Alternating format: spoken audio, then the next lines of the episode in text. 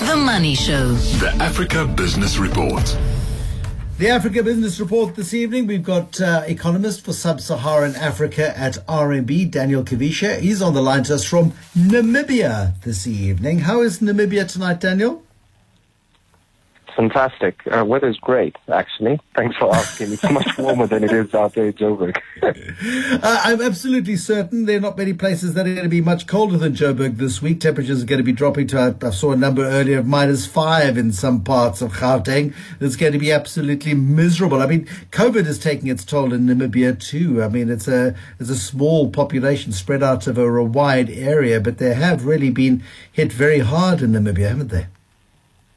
Yeah, no, I mean, the positivity rate um, at some point was over 50%. Um, so, so that in itself just told you, you know, how far and wide the virus was spreading. A couple of weeks ago, they also identified the Delta variant in the country as well. So that has been quite hard to deal with, uh, notwithstanding, you know, like you mentioned, small country um, already offered quite a bit of fiscal support coming in from last year. Um, one or two policy side is somewhat flat, but there's really not much you can do other than just try and figure out a way to get the economy going. I know it sounds a lot like the perils that we've become quite accustomed to in South Africa, but you know, country this size really needs investments to ramp up over the next few years. And you're absolutely right, COVID is not helping the situation. It's become particularly difficult. Across the African continent, I mean, if you look at our doorstep, for example, Mozambique, of course, has had its own issues, security issues, yeah. insurgencies in the north, and we saw those terrible attacks earlier this year. They raised their interest rates earlier this year by, I think, what is it? Uh, memory serves 300 basis points, which is significant in, the economy, and they did it immediately. Um, is there an opportunity for them to to cut rates? They, I think the, the Monetary Policy Committee is meeting tomorrow.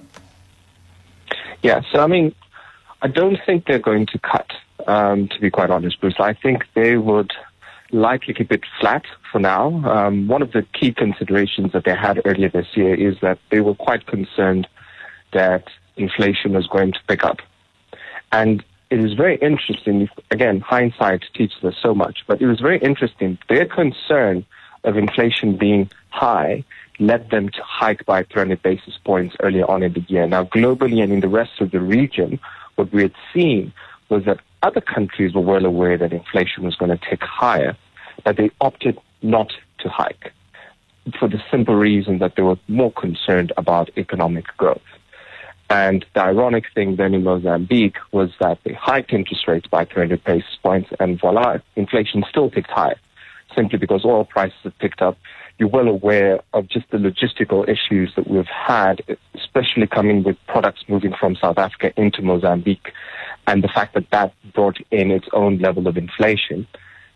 That has meant that you're in an environment where interest rates are quite high. You should probably cut to your point, but they won't. They'll keep it flat, probably to show face and to just keep it on this level to say, look, we've tried to deal with the short-term impacts of inflation, even though from our sides they haven't, and you know, sort of see how this is going to play out over the next few months. Um, and I think a lot of our regional economies, um, at least what we've observed, is that definitely in the Mozambique case, they were a little bit too preemptive with their hike earlier this year. Inflation was going to impact them in any case. So, you know, keeping it flat now is likely going to be the course.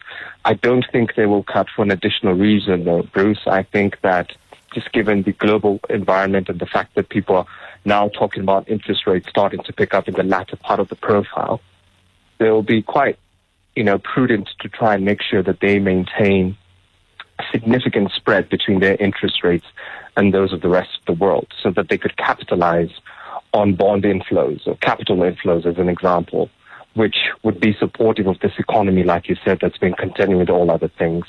You know, and that should, in one form, at least keep currency stable, which is another thing that, you know, that central bank needs to consider. I mean, uh, you look at somewhere like Ghana, for example. Ghana is held up as this wonderful um, opportunity for, for Africa, and it does so much right.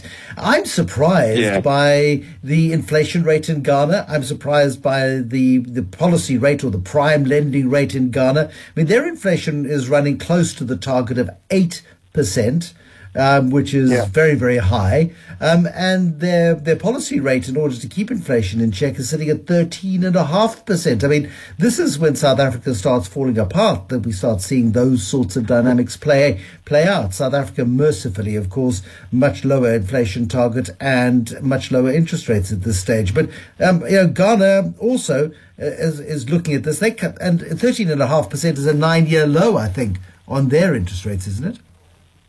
Yeah. So, I mean, to, to, under, to unpack the Ghanaian environment, we firstly need to start with the, the one key theme that we all need to be comfortable with, which is the profile of inflation for most of our economies is going to be taken up relatively high, right?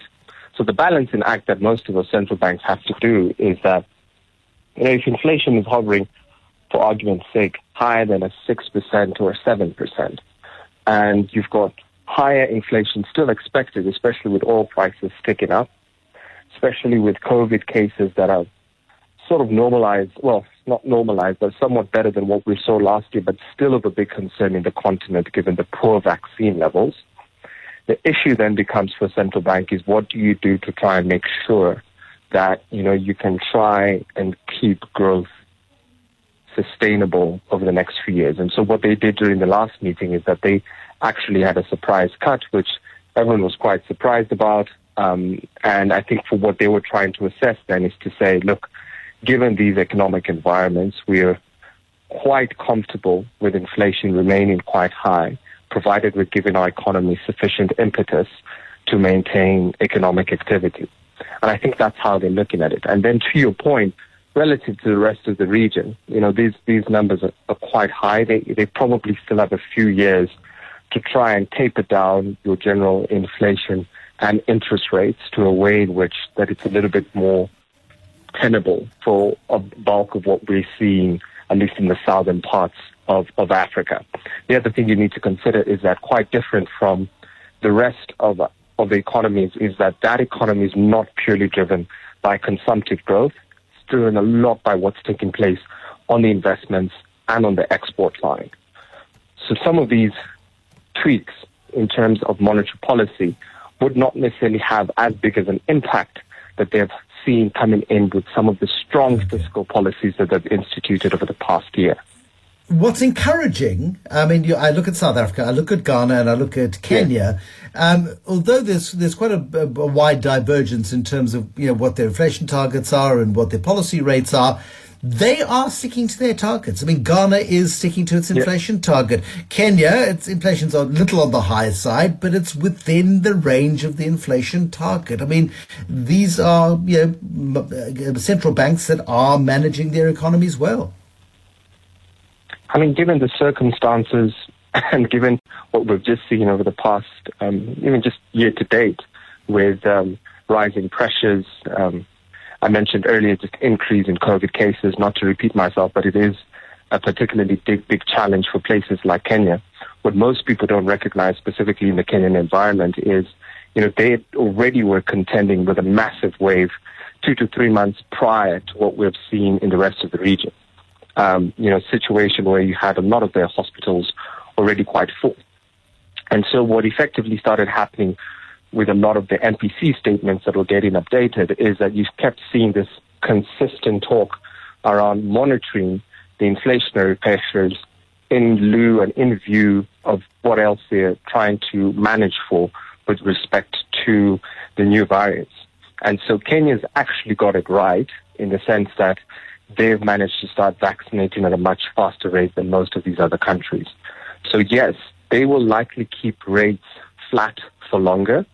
But I do think that that's an economy to keep a very strong eye on, to be honest, Bruce, because I think there'll be one of the few countries this year that will not only post growth, um, but they will likely be the first ones to start bouncing back to a semblance of post pandemic world similar to the type of growth rates that they had in the pre-pandemic era.